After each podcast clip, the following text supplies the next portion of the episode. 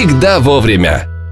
Доброго времени суток. Начну я так, и мне кажется, сейчас... Ужаснее ничего нельзя было придумать. Потеряем часть аудитории. Эта фраза всех раздражает. Всех раздражает, особенно в переписке, в голосовых сообщениях. Вот об этом я и хочу сегодня с тобой поговорить. Правила цифрового этикета. Переписка и голосовые сообщения. Здравствуйте, это Алина Крупина. Напротив меня Тимофей Остров. Это подкаст «Всегда вовремя». Вы слушаете нас на какой-либо из платформ: Яндекс.Музыка, Кастбокс, Apple Podcasts и другие. Еще Google Podcasts, мои любимые. Я лично там слушаю. Ну а записываемся мы в аудиоателье Остров.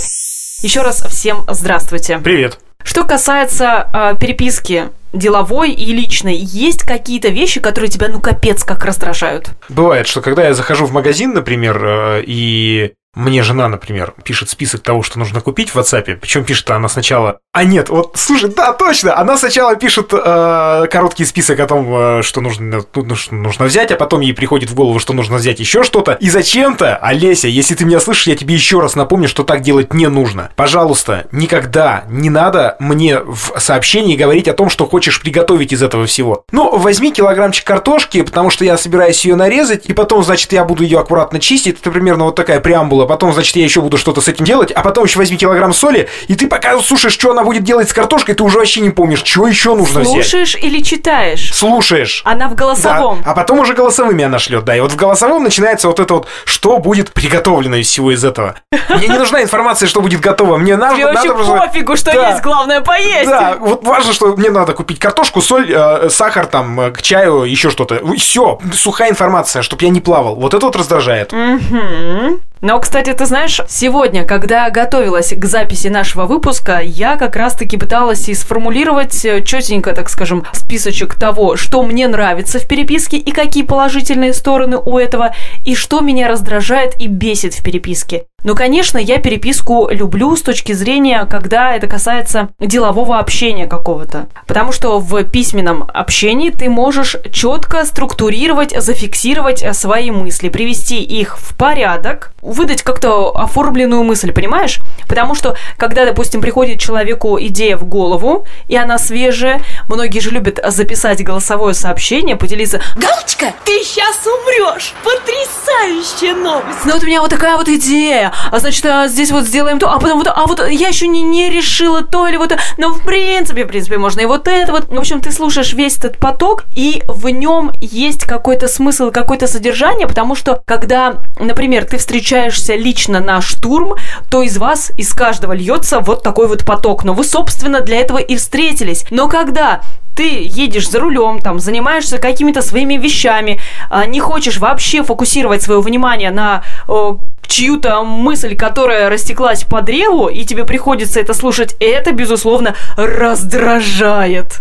Так вот, положительно, это структуризация мыслей. Что же касается отрицательного? Но лично на моем примере, опять же, первое – это голосовые сообщения. Я как человек, который работал на радио, и ты как человек, который тоже работал на радио, считаю, что мои голосовые сообщения, они просто прекрасные и великолепные. Можно переслушивать. Да что там говорить, я сам, бывает, запишу, а потом думаю, а что я там такого сказал?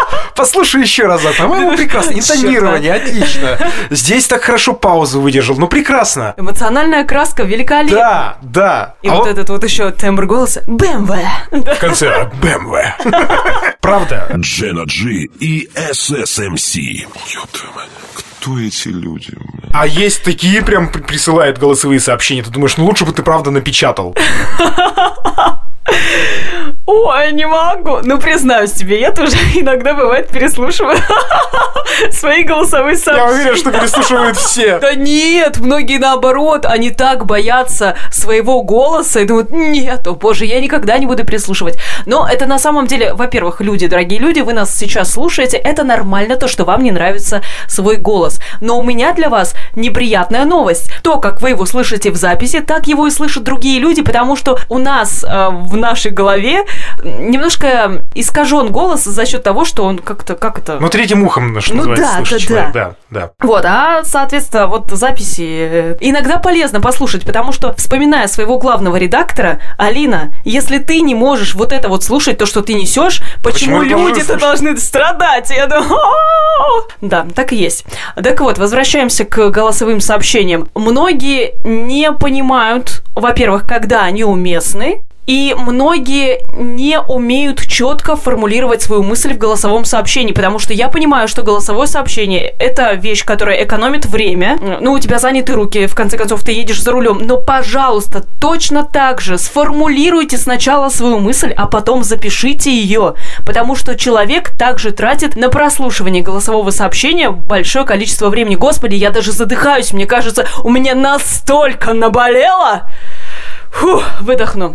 Но в целом я к голосовым сообщениям отношусь очень положительно, потому что, как я уже сказала, они экономят время. Ну, хорошо, давай разберемся, когда можно посылать голосовые сообщения, а когда нельзя. Но есть же какой-то, ну, какой-то, я не знаю, этикет, пусть он будет негласный, пусть он какой-то условный, но все-таки вот... я, например, голосовые сообщения не посылаю в деловой переписке, если особенно это касается, ну, либо там доходит до какого-то момента, когда человек говорит, я не понимаю, что вы хотите сказать. Я говорю, можно я голосовым запишу? Я спрашиваю разрешение. Да, предупреждаешь. Но по данным опроса, 68,8% пользователей мессенджеров ненавидят голосовые сообщения, войсы, как называют их мама. А мы их называем бренд-войсы.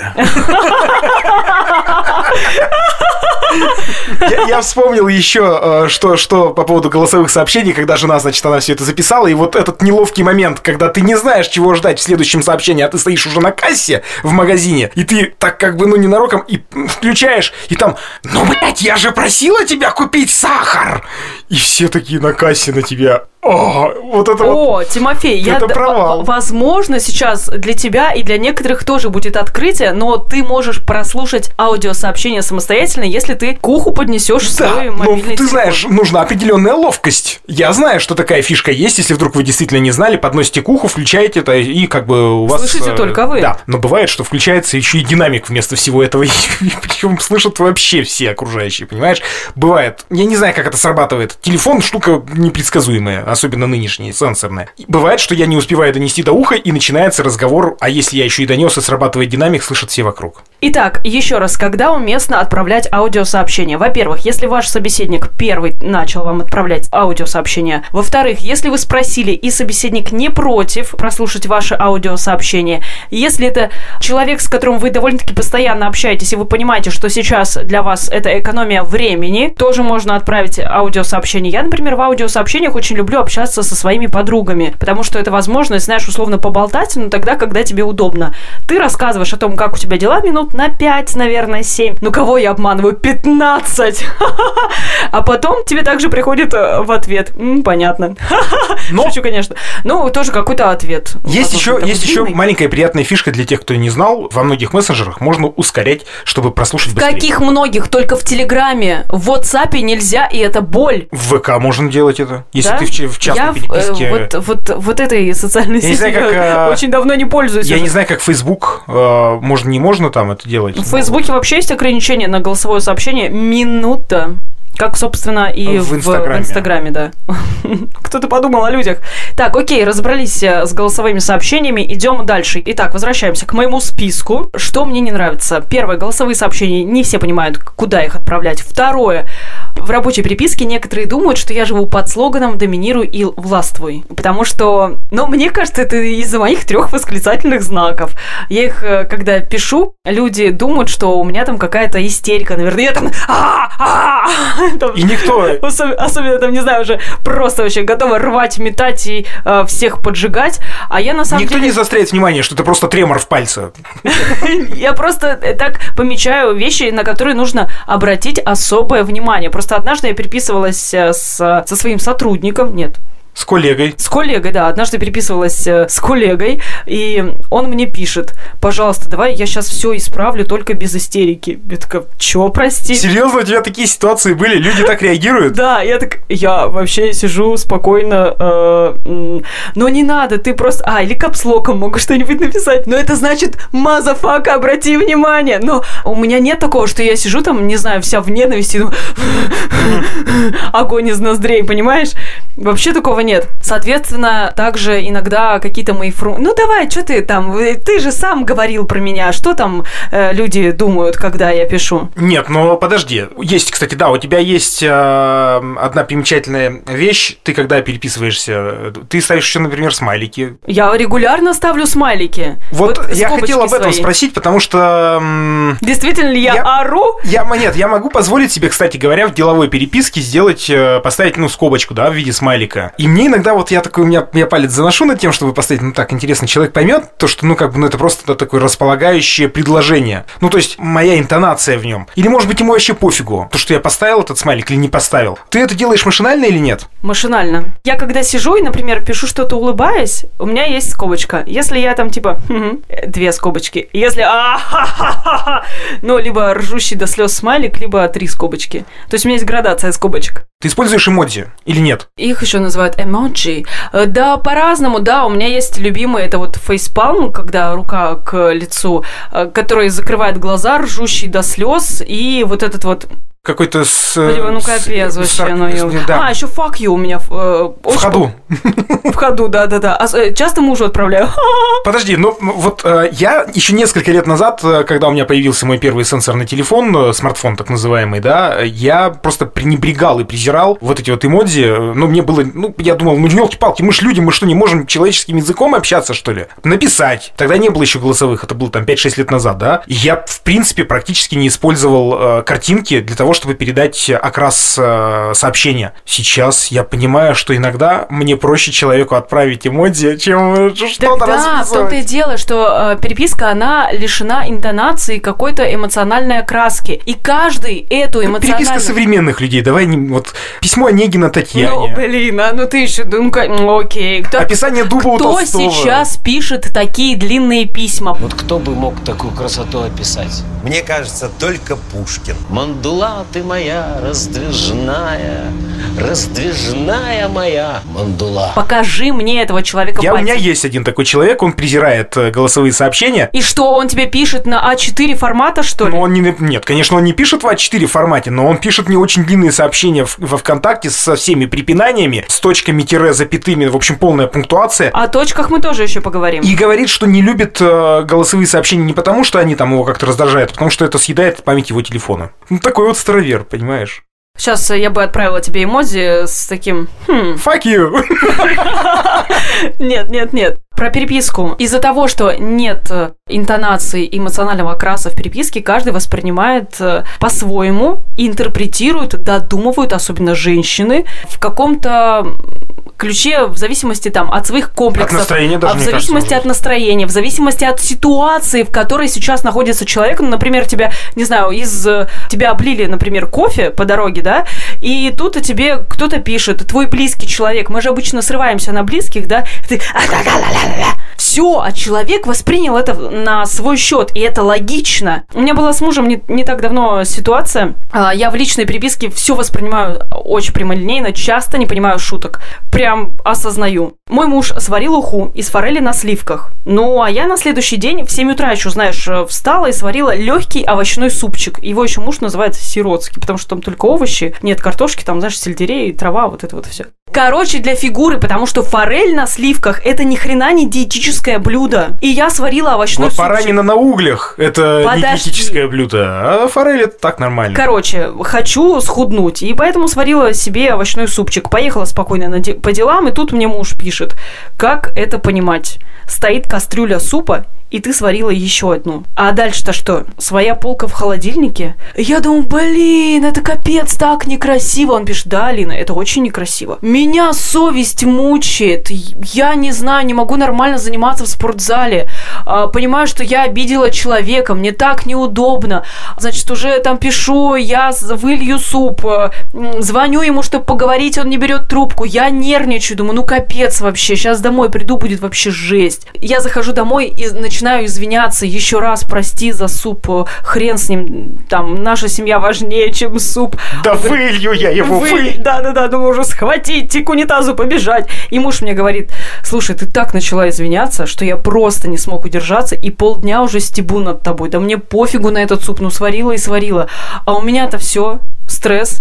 И таких ситуаций бывает очень много. Более того, мы с мужем изначально, когда познакомились, жили в разных городах, и если поначалу это была бесконечная переписка, там, ми-ми-ми, и было интересно узнавать человека, то потом, спустя 4 месяца, мы вообще перестали понимать друг друга, разосрались, и наши отношения закончились. То есть переписка стала виной этому? Ну, изначально нам казалось, что мы капец как понимаем друг друга, а спустя какое-то время, ну, просто мы перестали понимать друг друга, потому что, ну, мне кажется, вот из каких-то, как минимум, таких вещей я воспринимаю что-то прямолинейно, он что-то прямолинейно воспринимает, и, в общем, как-то так.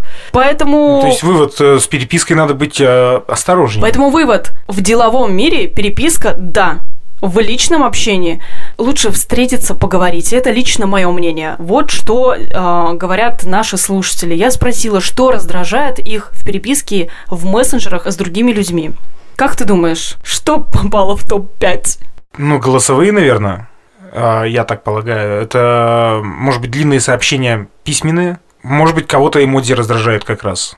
Ну вот, некоторых есть люди, которых раздражает количество мессенджеров, и приходится с определенным человеком общаться в определенном мессенджере. В разных. Ты не можешь, ты там с Васей общаешься в WhatsApp, а с Людой ты общаешься в Телеграме, а кому-то ты пишешь ВКонтакте. Я Вайбер завел. Блин. И ни разу им не воспользовался. Он практически год у меня уже установлен. И я думал, что, ну, много моих друзей пользуются Вайбером, и никто не пользуется. Я ни разу не воспользовался. Я думаю, может, удалить его нафиг? Удали, конечно. Потом понадобится. Скачаешь снова. Далее. Аудиосообщения бесят. Ну, иногда люди придумывают себе еще несуществующие тайные смыслы в тексте, а потом обижаются.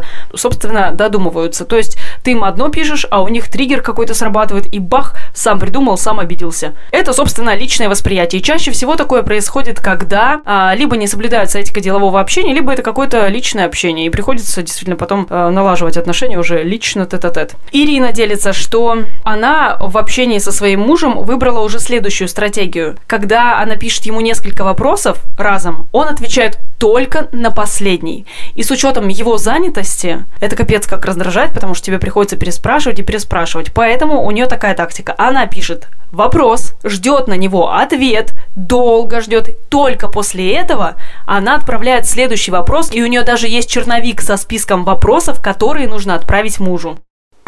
Как порой все-таки сообщения усложняют людям жизнь. Бесит общение в чатах не по теме или пересылка всяких видео. Я спросила, что не так с видео. Ну, чаще всего это либо баян, либо не смешно. Бывает. Далее. Голосовые. Если это не рабочая переписка, я так и пишу. Не буду слушать. Сбрасывай текстом и не слушаю. Это как-то унизительно. Человек много говорит, а ты не можешь ответить, как будто бы у тебя кляп во рту. И второе, что еще бесит, исковерканные русские слова. Не всегда. Ну, не вспомню сейчас пример. Короче, когда специально пишут слова неправильно. Вообще не понимаю, зачем это нужно. Шта. Да, шта, например, что, пожалуйста. Ну, что-то такое. Слушай, ну, я понимаю, что иногда, может быть, есть... Короче, когда их много, я тоже вообще не понимаю, мне хочется уточнить, прости, пожалуйста, а ты вообще как в жизни-то разговариваешь? Хотя сегодня... Хотя сегодня я написала пост, и мое приветствие было «здорово». Не «здорово», не «здрасте», а «здорово». Или дратути. Дратути. О, боже, да, вот эти вот уменьшительно ласкательные. Дратути. Дратути. Это правда раздражает. Но у меня бывает, кстати, у меня есть список маленьких слов, которыми я ограничиваюсь, когда вот надо прям, ну, что-то очень быстро ответить.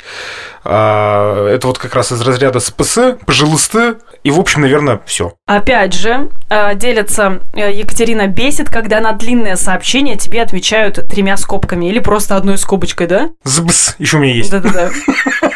Причем бесит, что это делает родной человек. Мне кажется, вот именно потому, что это родной тебе человек, он и позволяет себе отвечать одной лишь только сухой скобкой, потому что... Скажите спасибо, что не квадратный.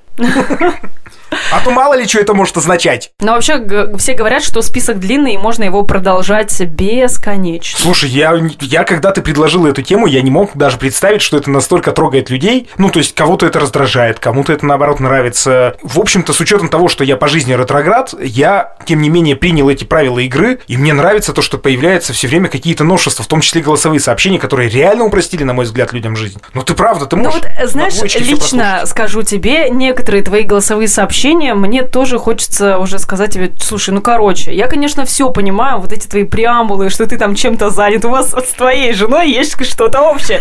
Я, правда, с Олесей не общаюсь, вот так, как с тобой, но то, что ты мне рассказал, ты тоже иногда любишь. Да, короче, сейчас это самое... И ближе уже к концу аудиосообщения буду через 10 минут. Да, это умение сохранить интригу, конечно. Давай называть это так, да. Окей.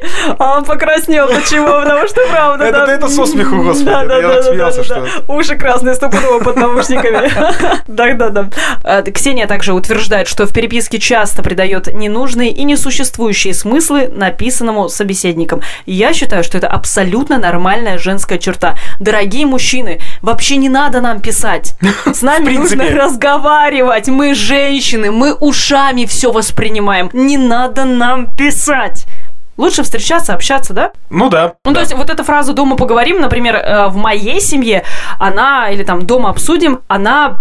Это как святое правило, потому что после 2012 года, когда наши отношения начинались, у нас существует правило никогда не обсуждать личные вещи в переписке. Даже так? Да, потому что у меня прям триггер капец. Ну подожди, какие личные вещи? Ну, например, мне не понравилось его какое-то поведение. Я говорю, типа, мне не нравится, как ты себя ведешь. И он такой, типа, а вот ты вот тут накосячила. Я такая, что? И ты не понимаешь, я хватаю меч и начинаю рубить. Просто вообще. И мой муж меня всегда останавливает. Ты сказала, что мы не обсуждаем личные вещи в переписке. Я приеду и поговорим, потому что, ну, я горячая женщина.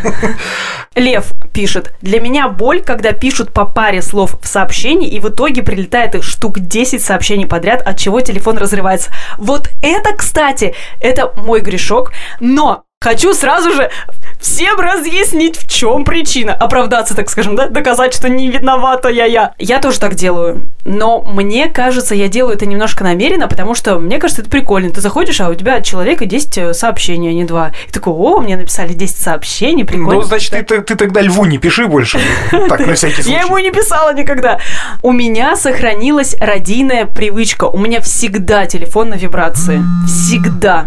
Это, кстати, то, от чего нужно отказываться, потому что я не слышу, когда мне звонят. И у меня муж бесится, говорит: ты уже давно не работаешь в эфире, пожалуйста, включи звук у телефона уже. Бывает, в магазин привозишь жену, сидишь в машине, ждешь, проходит 10, 20, 30, 40 минут может пройти. Ты сидишь в машине с детьми, ждешь. Она говорит, я буквально на 5 минут. Полчаса нет человека. Я начинаю звонить. И слышу бззз. В машине думаю, тебе телефон, если ты оставляешь его в машине. Не, ну я... Зачем тебе, в принципе, телефон, если я не могу до тебя дозвониться? Ну, я очень зависимый от цифры человек, и я, конечно, всегда и везде таскаю с собой телефон, но то, что я могу, допустим, его положить в задний карман, он у меня вибрирует, и я ничего не чувствую, потому что у меня массаж ягодиц в этот момент. Ну, то есть, да, есть такое. На самом деле, мне кажется, я понимаю, почему людей раздражают вот эти вот 10 сообщений подряд, поэтому, ну что ж, буду стараться. Голосовые сообщения по 5 минут раздражают. И вот только что мне написала моя знакомая: блин, Алина, я до сих пор помню, как ты собиралась покупать Егору шарф, а написала, что шкаф. Вот это нифига себе, думаю, высокие отношения. Это когда я еще в Новосибирске жила. Да, я собиралась ему шкаф покупать. Ой, шарф.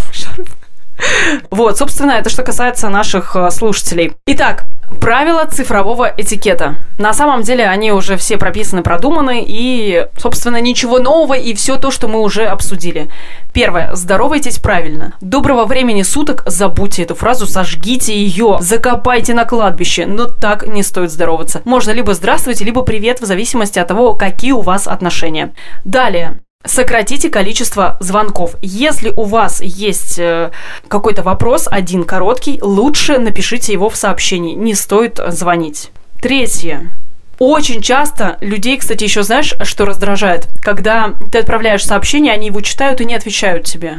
Ну, то есть, да, человек прочитал и... Где твой критический вот предел, когда тебе не отвечают? Вот ты написала и ждешь, что тебе должны ответить, и тебе не отвечают. Если это деловая переписка... Деловая? Да слушай, не знаю, я стараюсь просто на это не обращать внимания. Не отвечают, так не отвечают. То есть, если вопрос у меня не решается, я задам вопрос снова. Если это личная какая-то переписка, типа, что ты читаешь и не отвечаешь, так я так и спрошу, что ты читаешь, мазафака, и не отвечаешь мне? Ну, когда это случится? Через 20 минут, через час? В зависимости от того, когда мне нужен ответ. Если мне нужен ответ, ты там, не знаю, отвезешь Алису на танцы, то, блин, что ты не отвечаешь? Я позвоню и скажу, что... Опять же... Я просто вспомнил, я один раз человеку через 3 месяца ответил. Я просто ехал в машине и вспомнил, что человек мне задал вопрос, прошло 3 месяца, и я вспомнил этот вопрос. Ну, бывает. И я сказал, я очень сильно извиняюсь, мне очень неловко, я и ответил на вопрос. Нет. Я хотел сказать, что нет, вы нам не подходите. Опять же, правило, не отправлять большое количество сообщений. Я, кстати, такую фамильярность себе, типа, привет, как ты, как выходные, чё кого, и это все в 10 сообщениях я позволяю себе только с близкими людьми. А в деловой переписке стараюсь тоже все в одно как-то компоновать. И еще одно правило этикета – не отправлять рабочие сообщения с 10 вечера до 9 утра. Но, ты знаешь, кстати, я предупреждаю людей, с которыми я работаю, что я могу отправить сообщение и в 6 утра, пожалуйста, там поставьте на беззвучное, потому что, ну, иногда просто нет возможности все систематизировать и сделать как надо. А, стоп! В Телеграме появились запланированные сообщения. Вот и чего вот это, мне не хватало. И вот это круто, когда реально там ты можешь раскидать список каких-то определенных задач. Я не знал. И ты можешь поставить время и не присылать там в 6 утра, а отправить в 9 утра, например. В принципе, я думаю, что сейчас каждый узнал себя в каких-то действиях, и, друзья, давайте делать выводы, уважать личное пространство, даже в переписке друг друга, и ценить время. У меня все. Вы прослушали длинное голосовое сообщение от Тимофея Острова и Алины Крупиной. Это подкаст «Всегда вовремя». Слушайте нас на платформах Apple Podcasts, Яндекс.Музыка, Google Podcasts и другие, где привыкли слушать подкасты. А еще, пожалуйста, оставляйте какой-то комментарий и свое мнение по поводу выпуска. Понравилось, не понравилось, бесим вас или вы кайфуете от нас. И добавляйтесь в наш телеграм-канал «Всегда вовремя». Думаешь, почему я молчал? Печатал. Ну, прощайся уже, мы закончили. Ну все, давайте, пока. До скорых встреч.